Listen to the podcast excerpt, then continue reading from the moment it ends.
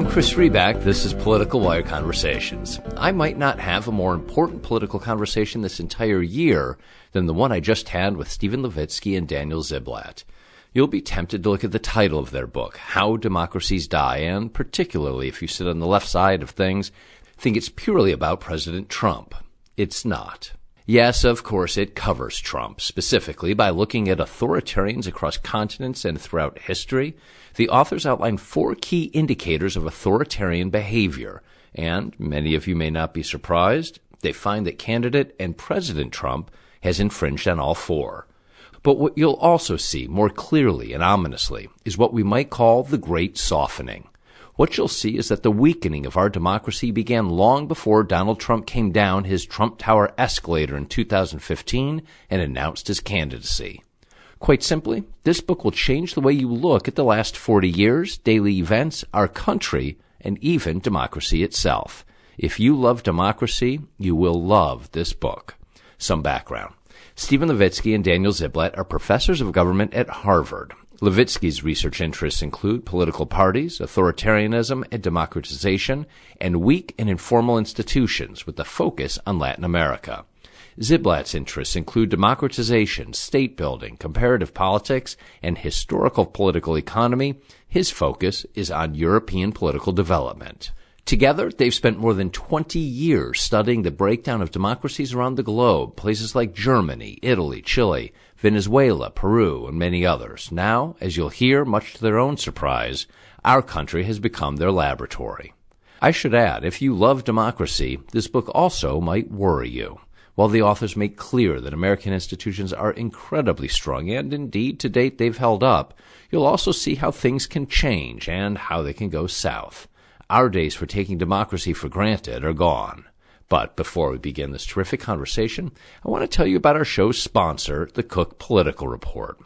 What will the political fallout be from the ongoing Russia investigation? What's next on immigration, infrastructure, and more? And what's in store for this year's congressional campaigns? People who want to stay ahead of the curve turn to the Cook Political Report, and with good reason. For 30 years, the report has nailed the nation's most important election outcomes and political trends. CBS News' Bob Schieffer called it the Bible of American politics. Nate Silver noted few political analysts have a longer track record of success than the tight knit team that runs the Cook Political Report. Little wonder the New York Times called it, quote, a newsletter that both parties regard as authoritative. People who make it their business to know politics make it their business to subscribe to the Cook Political Report. Just go to cookpolitical.com to sign up. That's cookpolitical.com. And one other ask before we begin. Thank you to everyone who has taken the time to rate and review this podcast on iTunes. I'm really grateful. It makes a real difference in helping others find the podcast, and as I might have mentioned, the positive comments make me feel good. So, if you like these conversations, you know my ask. I'd appreciate if you'd take a moment, go to iTunes, and if you're so moved, leave a five star review. As always, though, my parallel ask. If you don't like the conversations, well, thank you for still listening, but please just forget I mentioned the whole rate and review thing. Okay, that's it. Here's my conversation with Steven Levitsky and Daniel Ziblatt. Steven, Daniel, thanks for joining me. I really appreciate uh, both of your times. Thanks for having us. Yeah, thank you. So, if I understand correctly, for years now, um, you've studied democracies, why they fail and why they work, and I'm sure friends and family were like, "That's such a nice academic pursuit," but you know, too bad you didn't pick a topic that anyone in America would ever have to think about. And now, of course, people can't stop talking about uh, your book or your ideas. You have a New York Times bestseller. Congratulations. So, um, Steven, let, us start with, I think, the most important question. Um, do people who laugh last really laugh best? I don't think anybody, I don't think anybody's laughing at the situation. Certainly, and Daniel and I have talked about this quite a bit over the last couple of years. Neither of us ever imagined that we would put the ideas, the what we've learned uh, studying, in his case, Europe, in my case, Latin America, into public discussion here in the United States. We never thought we'd be applying these ideas to our own country. I can speak for myself. Like most, the vast majority of Americans, I had taken American democracy for granted. I had assumed that no matter how recklessly our politicians might behave, no matter what happened, that our that our democratic institutions couldn't possibly break. And I think that was mistaken. I hear you, Steven, and and I was being tongue in cheek, obviously, about the great thing of uh, two you know two political scientists and government experts uh, finally getting a, a, you know getting a bestseller on the New York Times list. It's quite a thing but no doubt incredibly serious um, topic. And, and I think that's my own point of view. I'm sure uh, for others as well. That's why it's taking hold. I, I would think that's why um, a subject like this and a question of you know or a statement and an explanation of how democracies die. That's why it's it's resonating. So Daniel, which did come first? I, I assumed that you both never expected that the country most relevant to the question um, of how democracies die might be our own. Um, but which came first? The idea to write the book or Donald Trump on the national political scene? Um, was this a particular call to arms, or was the dissolving of norms and of the guardrails that you guys write about that you'd seen over the last couple of years? Did you did you kind of have a book in the works and then uh, Donald Trump came along, or was it the other way around? Really, so yeah, two two points I would say. I mean, what really brought us into daily conversation about this as we began to work on this was the political campaign. I mean, it was partly the, I mean, it was the Republican primary season as well as the general election season and the tenor of the of the debate. Um, and so, in that sense, it was a reaction to the events of 2015, 2016, in particular, you know, the debates, you know, that came out of Donald Trump's on, on the campaign trail, um, you know, threatening to lock up his rival or saying he might not accept the results of the election or uh, the condoning of violence. These were things we had seen elsewhere in other countries. So again, Europe in the 1930s and 20s, and in other parts of the world in different points in time. So we thought, you know, this is amazing that this is now happening here. You know how, and lots of people thought this is just these are just words, and in some sense they are just words. I mean that you know it's important to emphasize that. But on the other hand, we've seen that those words often lead to bad things. So in that sense, the the kind of initial, the real impetus for the book uh, my first point is really was the campaign. Um, but as you know, as we began to work on the book and as we have thought about it, uh, there are these deeper, uh, and that's really one of the main points of the book. There are these deeper underlying problems. I mean, this is not a book particularly about Donald Trump you know, alone. I mean, this is really uh, placing the American political system into a kind of broader perspective and trying to think about what's gone wrong in the American political system. And we really think that the problem runs deeper than Trump. And so that's really what we're trying to diagnose in the book. Yeah, there's only only one chapter on Trump out of nine in reading it, it, it, I did I didn't take it purely on that. I mean, I guess the the you know what we see going on, um, you know, with President Trump and some of the questions, and you go through it with your you know four key indicators of authoritarian behavior.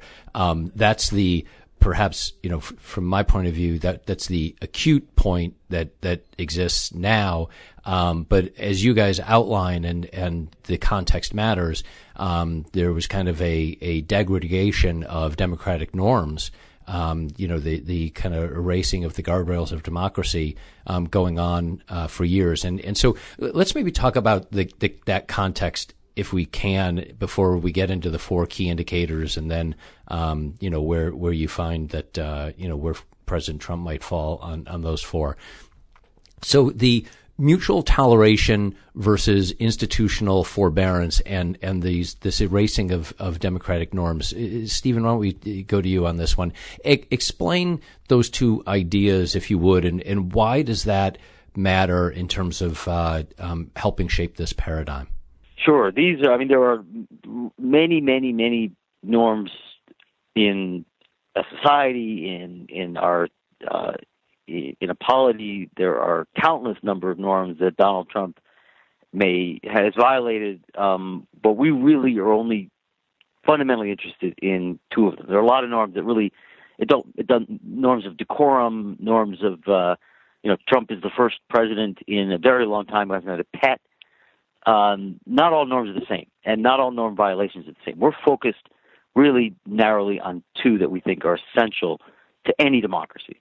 First one is really basic, um, and that is what, what uh, we call mutual toleration, which is simply accepting your partisan rivals as legitimacy. We may disagree, we may really dislike um, our partisan rivals, but both privately and publicly, we recognize that they love the country just as we do, uh, that they're patriotic, and that they have a legitimate right to compete for office and to govern.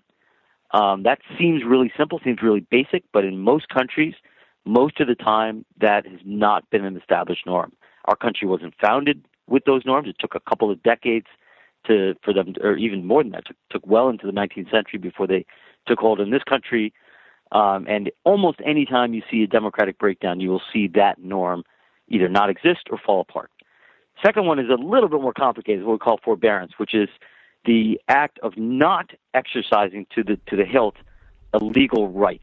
So it is underutilizing it, uh, power.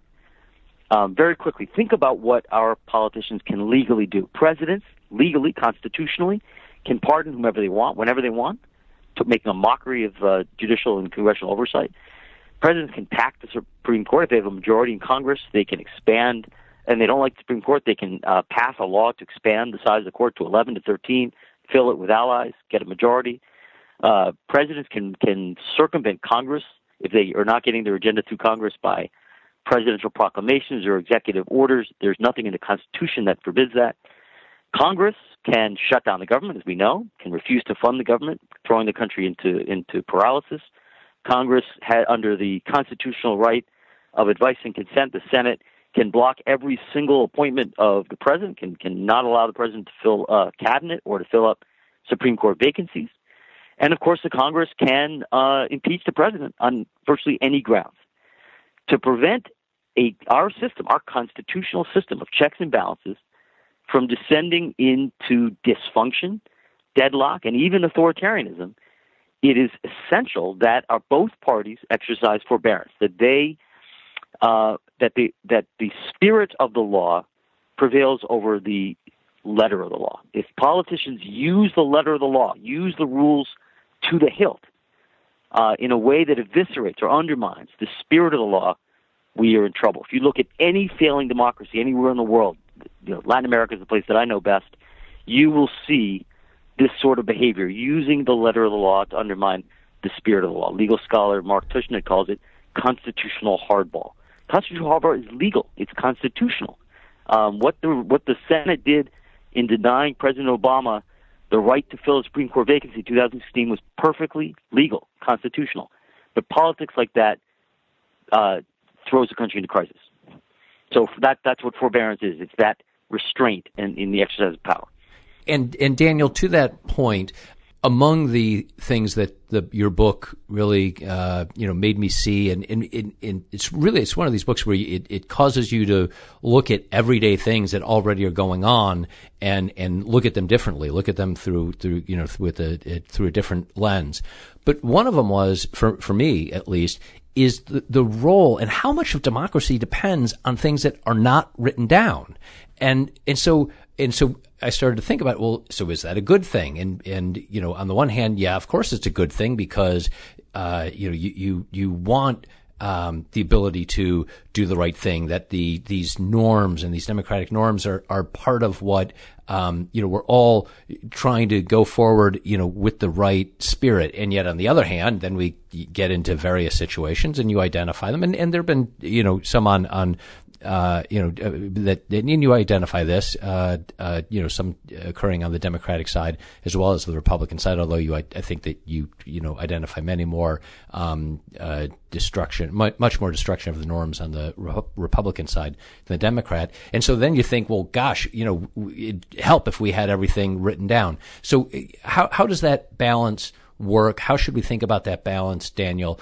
um, when we in in making democracy work? Do we want everything written down? Do we not want everything written down? And and how how does that uh, help democracy? It's an interesting point. Um, and you know, the reality is that any social setting, families, classroom, uh, employment, society at large, political system, there's always written rules and unwritten rules. And as many written rules as one has, there's always going to be unwritten rules. And you know, just what what are the appropriate ways of behaving? And these are saying, you know, you if you violate those unwritten rules, you also face some kind of punishment, sanction, kind of finger shaking or whatever. You know, so the point though is that it's really hard to. It's not as if we can design a political system in which unwritten rules don't matter. Um, and so the, the the real question is, you know, it's certainly there's certain, you know, one could imagine there's certain things, conflicts of interest, some of the things that Steve just laid out, where things could be formalized, perhaps, and that they would have greater weight given what's what's been happening in the United States. But I, you know, I think at the end of the day, um, the deeper underlying problems which are driving this norm erosion that, uh, that are these norm that, that, the norm erosion that we've been talking about is present. And so even if we were to rewrite our rules in ways to try to prevent some of these abuses from taking place, we really think, and we make the case in the book, that driving all of this is an intense level of un, really unprecedented in the 20th century level of uh, political polarization in which Republicans and Democrats uh, view each other with increased fear and, and incredible animosity. You know, we think that this really began on the Republican side, and part of the kind of weakness, I think, in the American political system is the radicalization of the Republican Party. Um, and so this, these deep levels of animosity, you know, even if we were to rewrite the rules at some level, this wouldn't necessarily address that. So, you know, one of the things that we lay out in the book is both what drove, what's driven this process of polarization, and when one thinks about solutions, how can we address that? I mean, and we have, you know, maybe fewer ideas on that front. I mean, we've really mostly focused on identifying the source of the problems, but identifying the correct source of the problem, which again is polarization, leads us to kind of focus on different types of solutions than we otherwise would. So, so I guess the, the point is, you know, again, you know, institutional reform is great and it can get us part of the way uh, down the road, but you know, at some level, we have to address the underlying social divisions that exist in our society. And the softening of those norms, which I, I think that you guys would argue creates the environment where an authoritarian could potentially emerge it, it, was that softening that you guys argue really made the opportunity. We haven't gotten there yet, and we can talk about, we will talk about that. One more question on that context and on that history and, and what got us there. And you were just talking about it a little bit, Daniel. It felt to me like two of the things that you really point to, at least in the most recent history and after the Constitution was written in Jefferson versus uh, Adams and, and everything that happened there. You also talk about, obviously, post Civil War and uh, what the states did to help minimize the 15th Amendment and the Jim Crow laws. But in terms of current history, you really point to uh, the 1964 Civil Rights Act, and then in terms of a personification, Newt Gingrich and his 1978, I think it was, um, election to Congress. Uh, talk to me, uh, I guess, uh, Steven, if you would, on is that the current original sin, if you will, the current version of it, and um, take me through what what what did you see? What's the role of you know the Republican Party or of parties in general? What got us here? Well, it's um, uh, several streams coming together. One of which is certainly a reaction to the Civil and Voting Rights Act. Um, so there there has been a massive partisan realignment uh, in ways that have, for the first time. Uh, at least the, the first time since the Reconstruction era, lined our parties up um, on different sides of the racial, religious, and cultural fronts. In the in the past, going back not that long, uh, 1960s and 1970s, the parties differed on a bunch of issues, but in demographically and culturally, they were very similar. They were basically white Christian parties. Evangelicals leaned Democrat as late as the 1970s. Um, what the, the Civil and Voting Rights Act did, uh, as is widely known, is led to a massive migration of Southern whites from the Democratic Party to the Republican Party. African Americans were fully enfranchised; they became overwhelmingly Democrat. Two other things happened, though, uh, roughly the same time. Um, the 60s began a pretty large-scale wave of immigration, uh, mostly Latin American and Asian. Most of those immigrants or their children have become Democrats. Uh, and third, beginning with Reagan, you had a massive migration of evangelicals from the uh, well into the Republican Party, such that by the 2000s, the Democrats were this very sort of diverse um, quilt of uh, of mainly urban uh, secular whites and a variety of ethnic minorities, and the Republican Party was predominant in a very diverse society, a predominant, overwhelmingly white and Christian party. And so the parties didn't just differ on taxes and healthcare other uh, economic policies, but they differed on really fundamental issues of race, religion, and culture. Um, and we think that that is uh, that that's a much deeper divide. And um, and what's and getting to to Gingrich, the the polarization has really been driven by the extremism of the Republican Party because the Republican Party's constituency, white Christians, are not just any group. White Christians used to be a dominant, overwhelming majority in the electorate, and they used to be at the top of every social, political, cultural hierarchy, economic hierarchy that existed in this country. They they ran the show, uh, and that is obviously changing.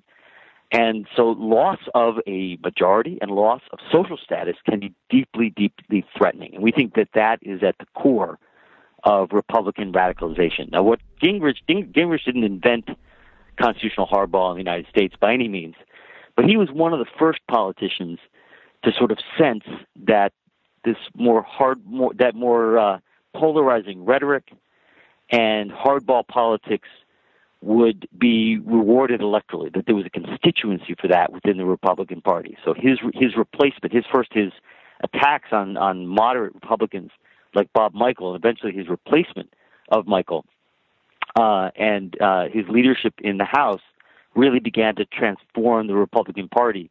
Uh, and you saw that in, in the initial Gingrich shutdowns in the 1990s, the partisan impeachment of, of Bill Clinton.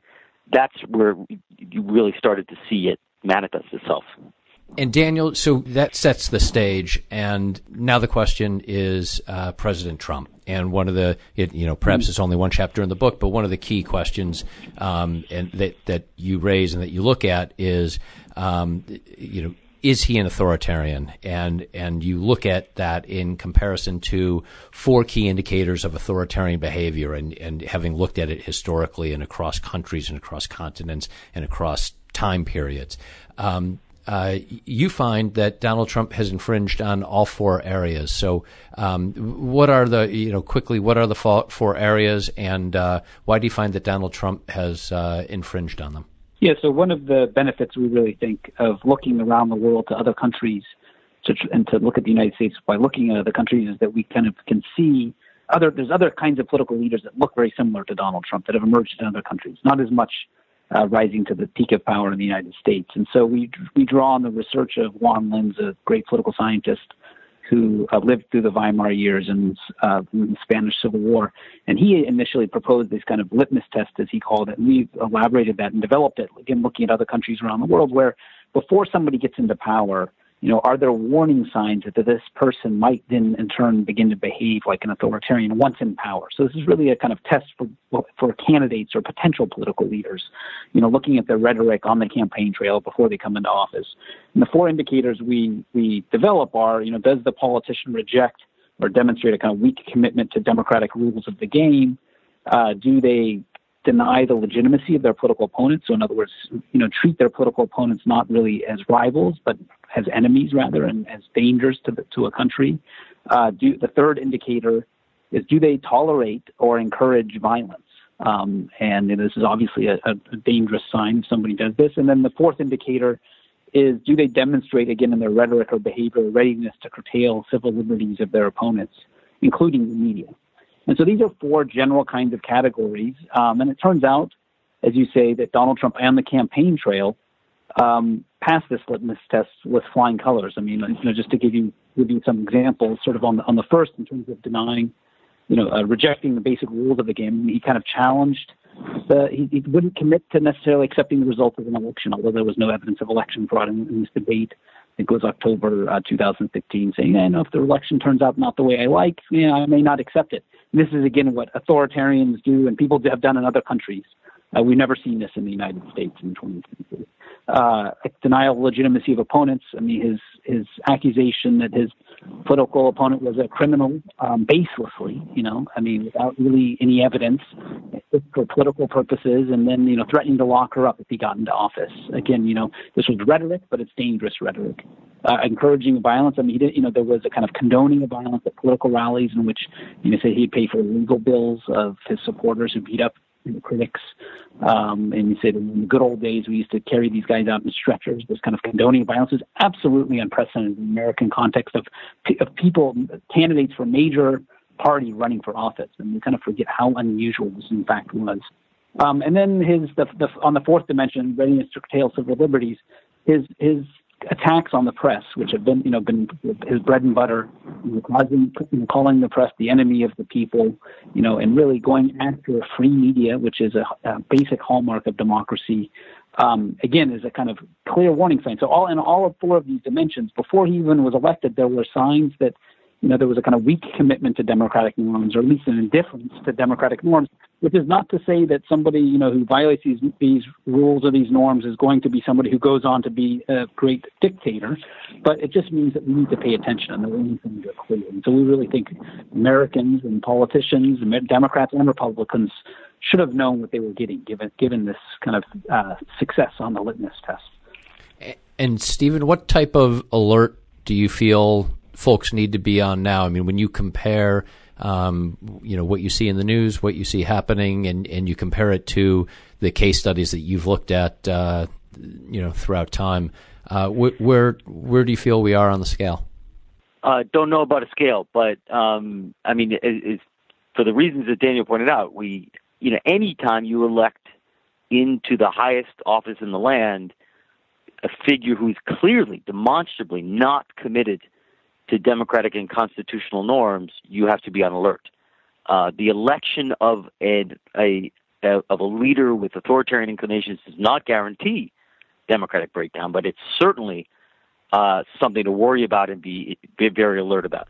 Now, American, we have very strong compared to the countries in the world that that I study, compared to all the other democratic breakdowns that we discuss in the book.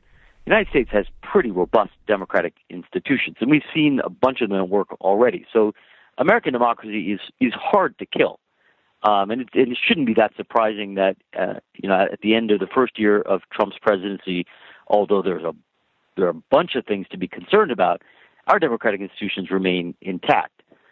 Um, but there are, um, and, and and again, it's we should worry about Trump, but at the same time, we should worry about the underlying erosion of democratic norms. One thing that that Daniel and I worry about a lot, in fact, we worry about it more, I think, now than when we were writing the book six months ago, is the complicity of the Republican Party. We we expected when we wrote the book that at least some faction of the Republican Party, particularly in the Senate, would stand up and sort of draw a red line against some of President Trump's worst uh, efforts to abuse power, and that is increasing. It's it, increasingly not the case. It's increasingly un, unclear that they will that they will do that. In fact, it seems unlikely that they will do that. Uh, the Republican Party has lined up um, really uh, almost entirely uh, behind Trump, and so it, that the Republican Party controls Congress. They have ultimately is their responsibility to check his abuse, and um, and that seems so far it has does not seem very likely. So the courts have done a pretty good job, I think. The media, as, a, as an important institution of democracy, I think has done an outstanding job. Um, but Congress has sort of, which is supposed to play kind of a uh, a watchdog role over uh, executive abuse, has been transformed under the Republicans into a into a lapdog, and that worries us a lot. And so, Daniel, going off of what Steven was just saying, um, the role of Congress. Let's also talk though about the role of Democrats. And and you know, as I was thinking about how do we as a country, um, you know, resecure our democratic norms and resecure the playing field. Um, it's clear that you know from from what what you both write, it's going to take a lot of what many of us have a hard time imagining, I guess, which is everyone starting to work well together. Um, so, one, what's your point of view on the quote resistance and what's your point of view on you know the the calls i mean there's a lot of pressure on the democratic side um, not to go along. And even right now, as we're having this conversation, um, there's the emergence of a potential budget. There's the immigration question still on the table, still unopened, the, still unresolved um, at the time that, that we're having this conversation, and and a ton of pressure um, on the Democratic side on the left not to uh, you know, not to play ball and not to go along. And and so, what should Democrats be doing, and, and how do we start to um, establish a, a, a, more secure set of uh, norms? You know, that's exactly the right question because in many ways, I think this book is less. And this gets back to the initial question. This is less an anti-Trump book and more a pro-democracy book, and that's really our target: is how to how to restore and and how to save American democracy. I mean, that's what we're providing accounts of experiences of that. Um, and so, with that as the kind of overarching purpose, you know, we it, we kind of have a response to this view, which is increasingly common, which you know is and you hear this in lots of different circles, as you note here, of that Democrats really need to begin to fight like Republicans, and that you know Republicans have may have abandoned forbearance, but Democrats continue to play by the by existing rules and self-restraint, and they keep getting a black eye. And so at some point, people say, you know, that enough is enough, and it's time to kind of take the gloves off. And so, you know, what this means, you know, very concretely is, you know, government, you know, filibuster and government shutdown. The Democrats had their, you know, first government shutdown, and in a sense, you know, took a page out of the Newt Gingrich playbook to kind of because there was something they really believed in, which is DACA and the Dreamers, which you know are very important issues, and you know I can sympathize with with that. But the question is, you know, do is the is the way to achieve Democrats' goals um, is to kind of abandon forbearance and, and, to fight like Republicans. And we really think this is actually a mistake to do this. We think it's really important to continue to remain committed to, to norms of forbearance. Um, you know, so what this means very again concretely, you know, is looking forward. If the Sen- if the Democrats, you know, retake the Senate, for instance, in the fall, um, and uh, President Trump has an opportunity to name a new Supreme Court nominee, there is going to be great temptation for Democrats to respond to uh, President Trump in the way that Republicans had responded to President Obama, which was not even hold hearings. And you know, when when Republicans did this to Obama's nominee at the end of Obama's presidency, this was really a violation of a 150 year old norm. Um, this had never happened before in the 20th century that, that, that that Senate didn't even hold hearings for the for the nominee, and so again, Democrats might be tempted to do this because they think you know this is the way to bring Trump down or to restrain Trump. And again, we think that the problem with this is that you know when both sides abandon forbearance. Uh, this lead this has the risk of leading not to simply kind of increased restraint, but really the opposite, a kind of growing spiral of escalating politics.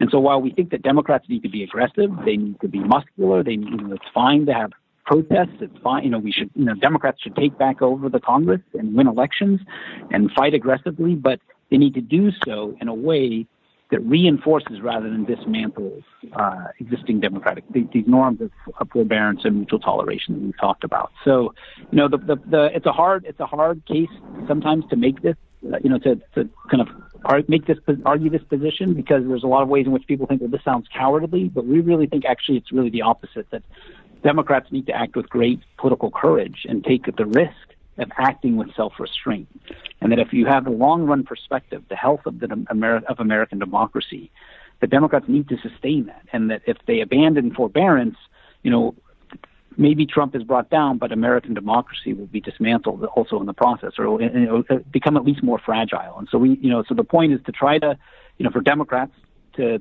to defeat Trump and defeat Republicans, but again to do so in a way that reinforces the basic norms that have made our system work to, to the degree that it has. Can I make a couple of quick points? Yes, please. Um, I, I think a lot. I mean, it, it's completely understandable and and legitimate that progressives and Democrats want to uh, don't want to play the sucker and don't want to be repeatedly sucker punched and want to fight back. Um, but I think a lot of, of the folks who ha- hold that position have not lived democratic breakdown elsewhere.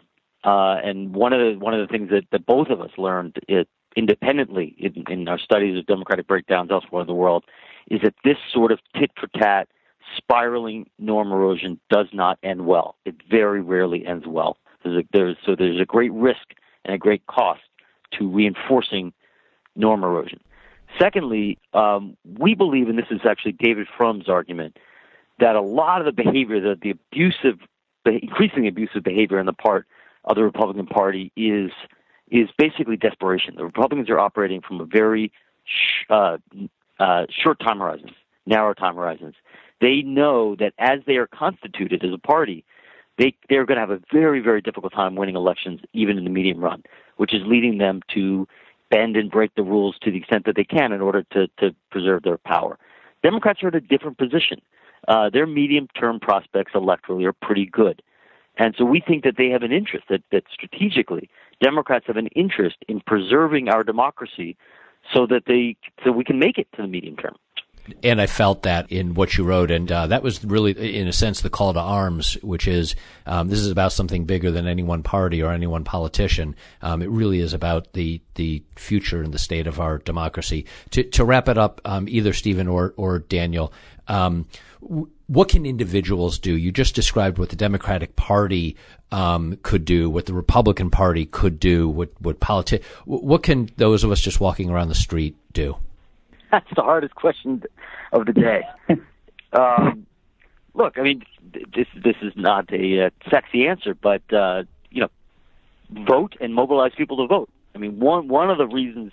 So, the, you know, the best way to stop Trump and the Republican parties is to defeat them at the ballot box. Period. Um, secondly, a num- one of one of the problems that one of the reasons why our why our uh, parties have grown so polarized is that electoral turnout is is relatively low. Um, so mobilizing people to vote, defending and promoting the vote is is actually a, is a, a really healthy thing for a democracy, and uh, and might even adjust polarization. You know, obviously there are limits to what individuals can do, um, but I think that uh, you know all of us, from the national level down to the neighborhood level, have to look for ways to reach across this vast, uh, call it red state, blue state chasm. Um, you know, many, I talking to, to many, many friends, neighbors, colleagues, people who are worried about uh, Trump and American democracy. Many of them don't even know a Trump voter. Um, and, you know, that, that's a symptom of a, of a really serious problem, right? In a democracy, when people don't even know anybody from the other party, we're, we're in, a, we're in bad shape. Now that's, it's not easy for people, say in Cambridge, Massachusetts, to go out and find Trump voters and become friends with them. But um, we need to be thinking on those along those lines. We need to be thinking about um, about reestablishing dialogue across this partisan divide. And I would just add to that that you know, in the spirit of forbearance, you know, demand of our politicians forbearance and not reward yeah rule breaking and norm breaking. And so, although you know one may sort of feel pleased, what, whichever side one is on, when politicians sort of saw, your your favorite politician socks it to the other side, both rhetorically and in terms of action, rather than rewarding that and applauding those lines, do, doing the opposite. And that you know that requires a kind of sense of responsibility and self-restraint from citizens as well. You know, so it, it, which oh, I don't want to make it sound like everyone needs to just be polite all the time. I mean, there's there's things that people care about passionately. there's important issues that that demand struggle and hard fights and so on. But it needs to be done in a way that reinforces the democratic rule. And you know, when people say, "Oh, well, come on," you know, this is this is just about being polite. You know, it's that's more than that. And that's really taking democracy for granted. And, and the kind of point of our book, and you know, we, what we hope readers get out of it is by looking at how other countries have gone through these experiences. One begins to see how these kinds of situations can really unravel very quickly if one doesn't carry out that form of politics. Well, that's certainly what I took from the book, and uh, it's a, it's a it's a real wake up, and it, it really does it, it change the, the, the uh, maybe it's the, I don't know if it's the best thing I can say about it, um, but maybe it is. It it has caused me to look at things that are happening every day in the news um, with different eyes. And so, um, thank you. I think you've written just an incredibly important book about the, you know, one of the things that all of us as Americans need to hold most dear, um, and that's our democracy. Um, so, thank you, thank you both very, very much for your time. Um, I appreciate it. Thanks for having us, Chris. Thank you. Yeah, thank you so much. That was my conversation with Steven Levitsky and Daniel Ziblatt. We're at an important crossroads, one that many of us thought we'd never see. Their book lays it all out, and as I think you could tell from the conversation, I can't recommend it highly enough. My thanks to Steve and Daniel for the conversation, and you for listening. I'm Chris Riback. I'll talk with you soon.